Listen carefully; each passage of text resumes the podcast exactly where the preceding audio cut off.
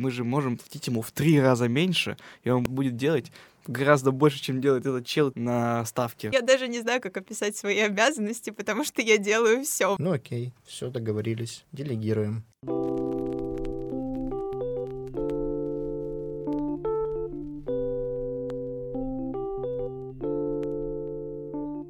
Привет! Это подкаст «Как поступить». Вместе с гостями из вышки и из других вузов мы обсуждаем темы, близкие каждому студенту. Наша тема сегодня — это совмещение учебы и работы. Сегодня мы поговорим о том, как все успевать, как расставлять приоритеты и когда нужно начинать карьерный путь. Меня зовут Юлиана, я учусь на четвертом курсе программы медиакоммуникации и являюсь автором этого подкаста. Сегодня со мной в студии на Хитровском переулке Илья с третьего курса менеджмента организации в Институте мировых цивилизаций. Саша, второкурсник рекламы и связи с общественностью РЭО имени Плеханова. И Илья, второкурсник журналистики Вышки.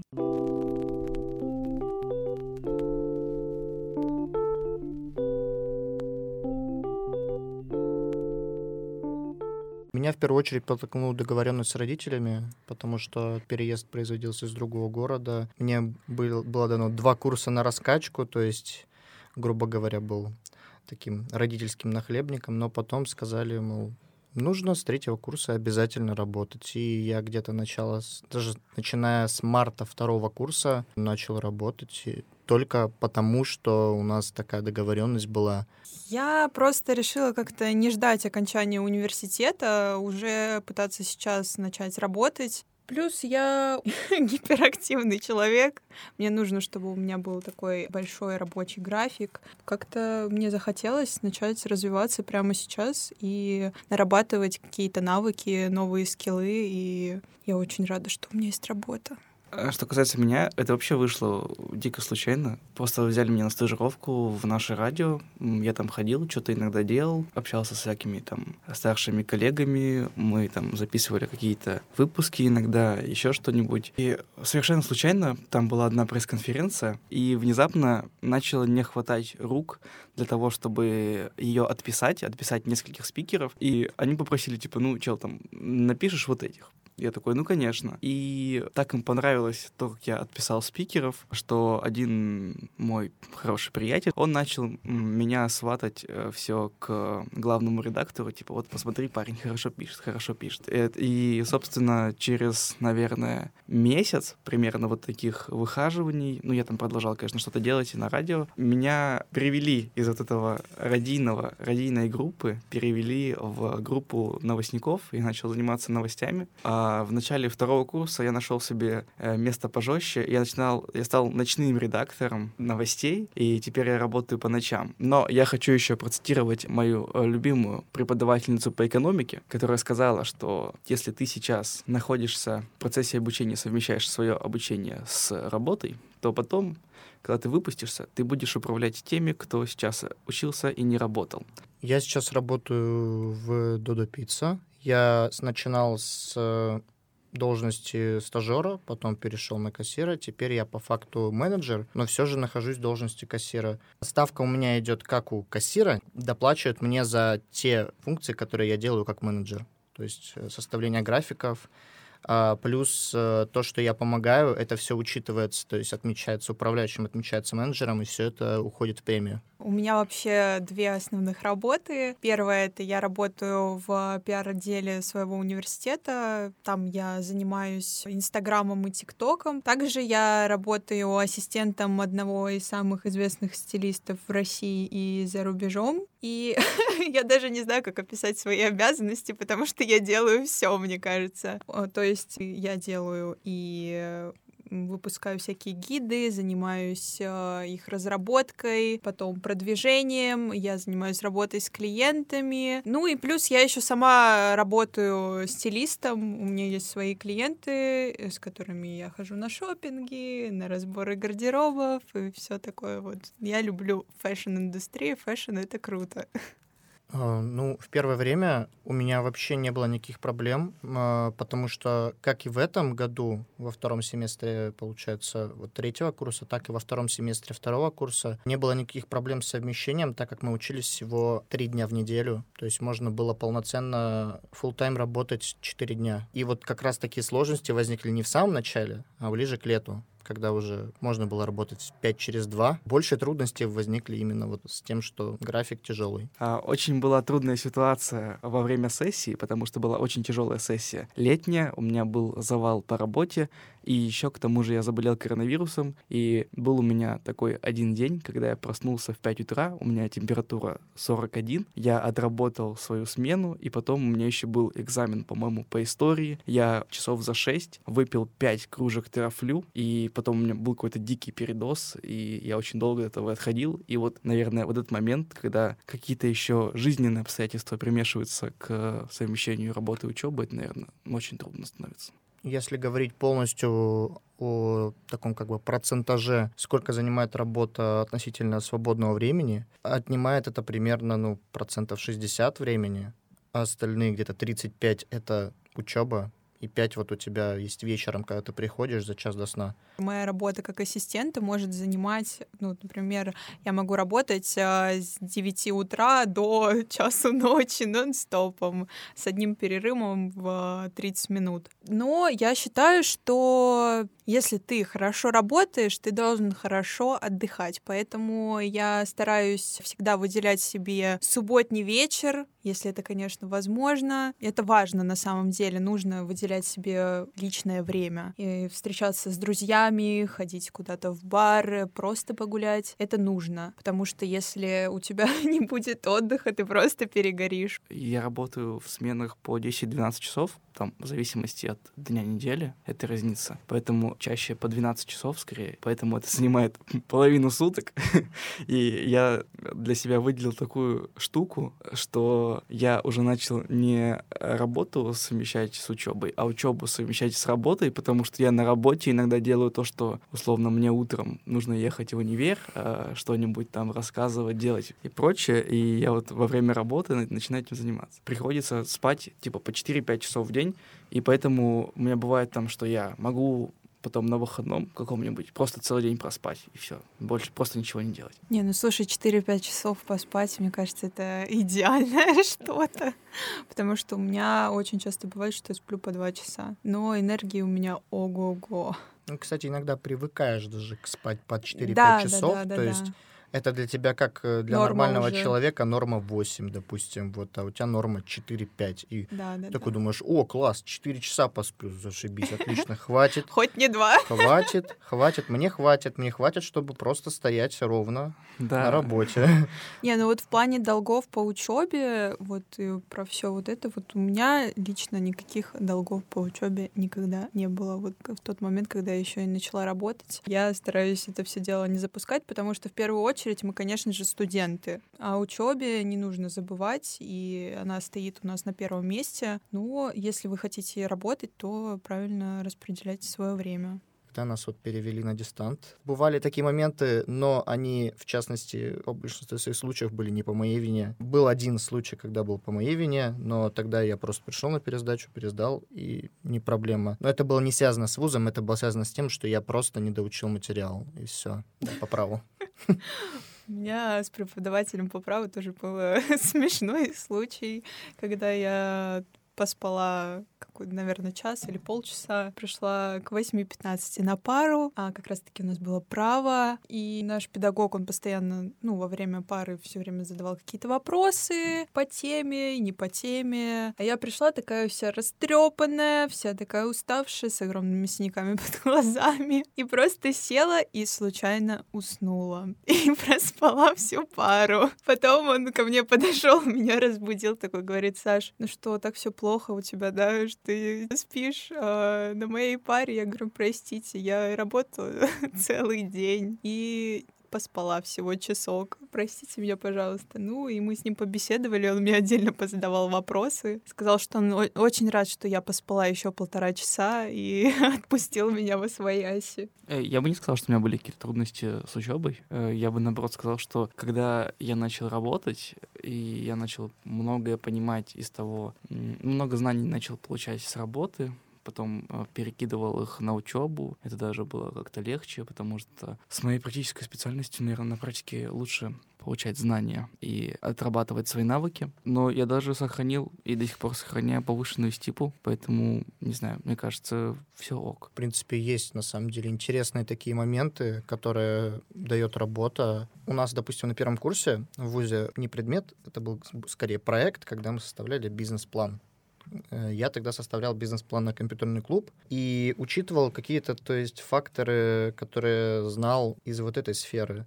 Но когда я проходил производственную практику по факту там же, где я работаю, вот после второго курса проходил производственную практику как менеджер. И мне э, мои управляющие как раз э, дали много знаний, показали много материала, что сколько тратится, какие убытки, какие издержки, какие проблемы, на что тратим сейчас, сколько зарабатываем. И это дало большее понимание, как работает этот бизнес. Работа в пиар-отделе как бы дает мне уже практические навыки, и все то, что я прохожу в университете, я могу прямо сейчас применять, пробовать это применять. Сейчас, благодаря этой работе, я понимаю, что вот пиар — это то, что мне нужно. Эта работа дает мне как раз-таки вот практически какие-то навыки. А что касается моей работы ассистентом стилиста, работа с крутым профессионалом, опять-таки, дает бесплатные знания. То есть я у нее повышаю квалификацию как специалиста в плане стиля. Ребята сказали, что у них очень,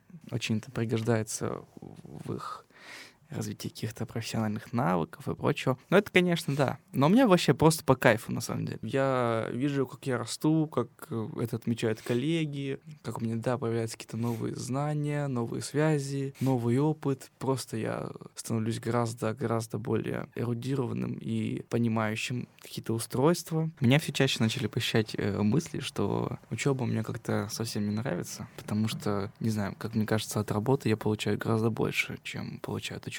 Если бы мне этот вопрос задали на первом курсе, я бы сказала, что работа у меня в приоритете. Но сейчас на втором курсе могу сказать, и опять-таки повторюсь, в том, что первостепенно я студент. А те предметы, которые у нас сейчас на втором курсе, это уже профильные предметы, которые как раз-таки раскрывают э, нашу профессию, специфику нашей профессии. Мне они интересны, мне они нравятся, и поэтому на первом месте, конечно же, учеба. Ее ни в коем случае нельзя упускать, потому что, во-первых, мы тратим на нее огромные деньги, во-вторых, э, образование как бы, ну, без него сейчас никуда. В классную компанию не устроишься без него. Работа как бы сейчас на данный момент на втором плане, хотя я очень люблю работать, и порой мне работать нравится больше, чем учиться, но учеба все-таки на первом месте, да.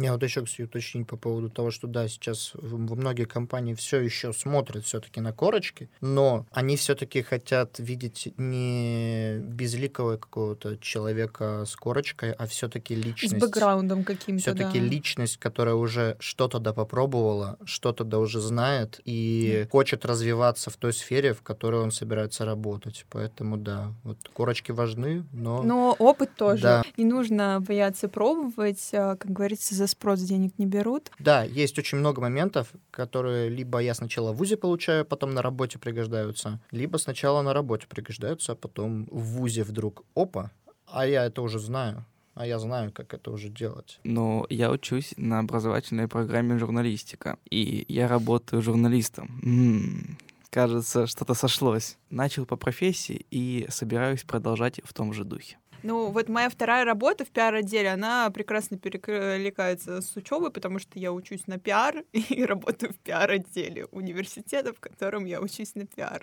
Вот. И, соответственно, все то, что мы проходим на предметах, например, на теории практики пиар, я уже сейчас могу использовать а что сказать насчет первой работы как ассистента? Тут вообще ничего не перекликается. Это совсем другая область, другая отрасль Поэтому, я думаю, промежуточный этап, потому что у меня сейчас немножко цели повыше, и поэтому как-то так. Некоторые преподы у нас сами работают в несколько вузов, поэтому они, в принципе, понимают наше э, такое рвение поработать. Э, потому что у них оно аналогичное. Мне попалось только три человека, которыми прям очень конфликтно обходилось всякие договоренности, что, мол, а они прям всегда требовали, чтобы ты был на каждой паре, что опоздал на пять минут, все, нет тебя, ты на пару не пришел. То все, ты можешь разворачиваться, идти домой. А все остальные, в принципе, вполне себе. Работу все почти поддерживают. Ну, у нас педагоги в плешке тоже, конечно же, нас поддерживают, дают какие-то советы, но все равно нам э, очень много говорят о том, что мы студенты, мы студенты, мы сейчас должны учиться, и учеба на первом месте. Поэтому у нас, конечно, очень мало преподавателей, которые там поощряют там из-за работы кого-то им обычно все равно на этот факт. Я не знаю, я никому из преподов, по-моему, не говорил, что я работаю, никогда не прибегал к этой отговорке, типа, что я работаю, вот можно там попозже. Мне кажется, они скажут, иди учи, зачем тебе работать? Я тебе, и они еще за мной будут пристальнее следить, хожу ли я на пары, выполняю ли я все домашки да, и да, прочее. Да. Вот я всегда этого опасаюсь. Как все успевать?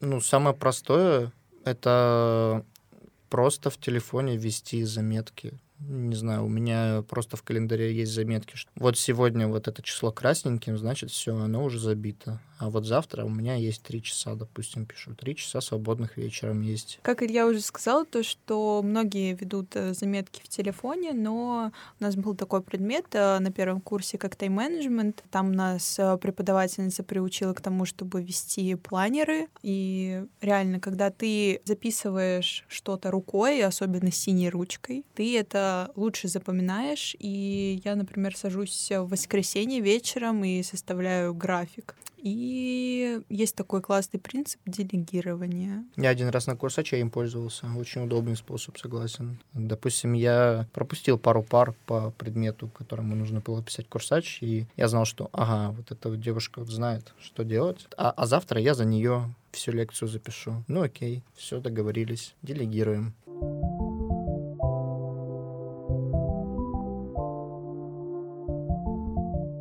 этой рубрике я задам один вопрос студентам из других университетов, ответ на который они записывают заранее и присылают позже нам.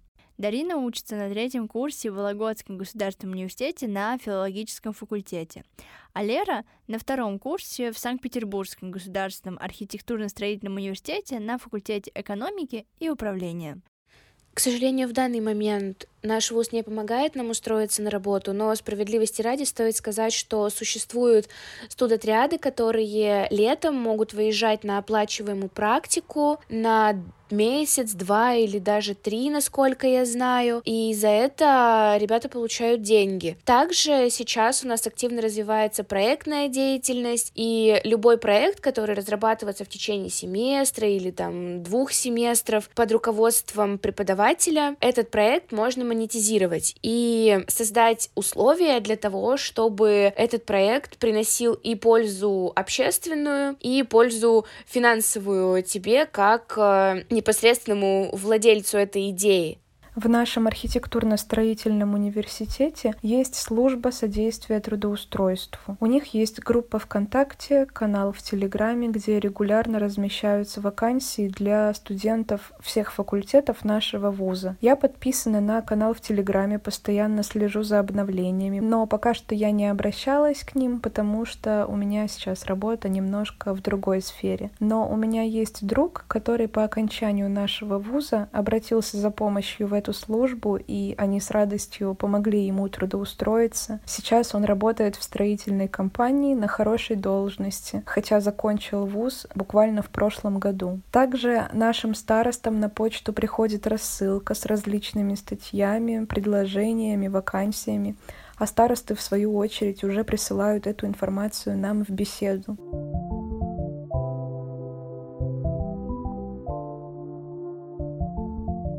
Ну, я работал только после первого курса. То есть первый курс я отдыхал, после первого у нас случился ковид, и я уехал к себе в регион, э, в Вологодскую область, э, там проводил лето, и там особо работы нет. Я пошел работать просто заправщиком на заправку. Это такая была как бы практика на лето. Я подумал, что лучше пусть я заработаю за пару месяцев каких-то денег, чем поеду куда-то с родственниками отдыхать. Это был очень полезный опыт в плане заключения договоров, в плане того, что нужно читать то, что подписываешь. Я до нынешней работы работала продавцом-консультантом в своем городе.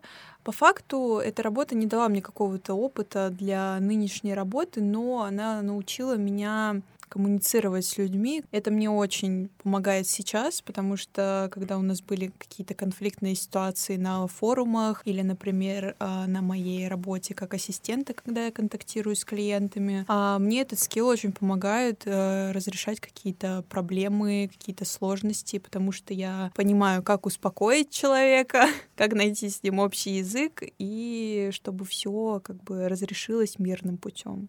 А я в 10-11 классе работал программистом, э, фронтенд разработчиком. Вот. Э, и я даже думал поступать в, на программиста в техно, технический вуз, но жизнь, слава богу, отвела. Э, я бы не сказал, что мне как-то это пригождается по сей день. Наверное, я это просто вспоминаю добрым словом, нет никаких положительных вещей, которые я вынес для своей нынешней профессии. Тем более, я тогда был маленьким, э, очень много просрачивал дедлайнов, и за что, конечно, меня по головке не гладили. Я на свою первую работу как ассистент устроилась очень случайно. Я просто написала в директ э, своему боссу, что я очень давно мечтаю с ней работать и очень хочу работать в этом направлении. И так получилось, что она прочитала мое сообщение. Мы с ней созвонились, у нас было такое интервью. А, и человек меня просто взял из-за того, что, ну, ему понравился со мной диалог. А про вторую работу меня тоже туда позвали уже как ответственного студента пригласили, и я согласилась. Мне кажется, некоторым работодателям проще взять, скажем так, чистый лист. Но это даже не нарисовать проще. на нем картину, чем уже исправлять какую-то Это готовую не проще, это просто им дешевле это Да, сделать. я бы хотел сказать, что очень многие это взаимовыгодный обмен. Ты приходишь, получаешь опыт, какие-то денежки, они такие, мы же можем платить ему в три раза меньше, и он будет делать гораздо больше, чем делает этот чел на ставке хороший, большой. Да, они Главное видят, просто что... очень сильно желать, хотеть этого. Да, да, да. Они видят, что у человека горят глаза, человек готов пахать, а, и поэтому им это выгодно и круто, то, что они могут ему, как там ребята сказали, платить в три, в четыре раза меньше, но они знают, что человек будет пахать за эти, там, допустим, 20 тысяч рублей и выполнять просто, я не знаю, сверхзадачи какие-то. У меня вообще все сработало максимально даже без резюме. У меня просто... Мы тут все без резюме. Ну, у меня была ситуация, когда вот, наверное, у многих было вот как раз прошлый год, э, то, что все до февраля были на дистанционке, Да, по-моему, да. московские вузы. Вот я с февраля приезжаю, пару недель потыркался, потом просто захожу в первую попавшуюся Додо и начинаю, просто сажусь, мне звонит мама, э, мы с ней разговариваем, э, мол, что ты хочешь, что э, тебе хочется делать, сколько ты готов работать. Она меня как бы просто спрашивает, я отвечаю на вопросы и говорю, мол, ну вот, я сейчас сижу как раз, я, может, сейчас спрошу как раз, подойду, узнаю, может быть, у них все хорошо. Как только я кладу трубку, ко мне подсаживается управляющий, он говорит, я слышал твой разговор. Давай я тебе сам все расскажу. И он мне сам рассказывает, сам рассказывает. И мне просто понравилось отношение какое-то, что ли. Я до того, как работать за денежки, занимался всякими бесплатными стажировками, там по полтора месяца, по два, и это бред. Короче, никогда нельзя так делать. Наверное, какой-то опыт был, да, но этот же опыт мог быть и с деньгами. Пусть бы мне платили, не знаю, 15-20 тысяч, но это, в принципе, э, стоит тех усилий, которые я прикладывал, и тот профит, который я вносил в какое-то дело вот на этих стажировках. Потому что это просто какая-то бесплатная рабочая сила. Я не знаю, каким нужно быть человеком, чтобы ничего не платить таким э, людям. Не, мне кажется, что все индивидуально. Ну, лично я считаю, что каждый труд, он должен оплачиваться. Даже если ты на стажировке, чтобы тебе хотя бы ну, там тысяч пять 10 там платили, потому что это дополнительная какая-то мотивация, и ты становишься более трудолюбивым и не забиваешь на работу, потому что э, зарплата это как такой, можно сказать, стимул. Но если бы, например, меня позвали работать в какую-нибудь там компанию мечты на стажировку там в полгода, а потом бы мне уже платили зарплату, я бы пошла. Ну, у меня тоже была стажировка оплачиваемая, то есть ставка, ну, довольно порядочная. А так стажировка, ну, вообще должна быть. Потому что, опять же, на ней отсекаются некоторые люди, не очень понятные, по которым, может быть, сначала они вообще, ну, мало себя показывают, а потом вдруг, бац, так раскрываются, и самый полезный работник. А бывает наоборот, когда человек слишком много на себя берет, а по факту ничего не показывает, и с таким лучше попрощаться после стажировки. У нас никогда не было таких людей, которые стажеры, которым не платили ни копейки. А я бы... Я очень люблю футбол, я бы бесплатно комментировал матчи. Но в, основ... в остальном нет, наверное. Просто потому что это какие-то здоровые, есть э, абьюзивные отношения по работе, а есть здоровые отношения по работе. Это когда ты делаешь какой-нибудь классный проект, и тебе платят за это денежку, еще говорят спасибо, что ты классно сделал. Но бывают абьюзивные, когда тебе кидают э, на зарплату после того, как ты 8, с 8 до 8 работал. Да, да, есть такое. Ну, я уже говорила про какие-то свои дальнейшие мечты, цели. Кажется, я бы пошла бесплатно работать, например, в команду Насти Ивлеевой. Мне просто нравится, что они делают и как они это преподносят. И я для этого уже начала что-то делать. Я много раз им писала на почту, присылала свое изюме. Надеюсь, когда-то они его прочтут.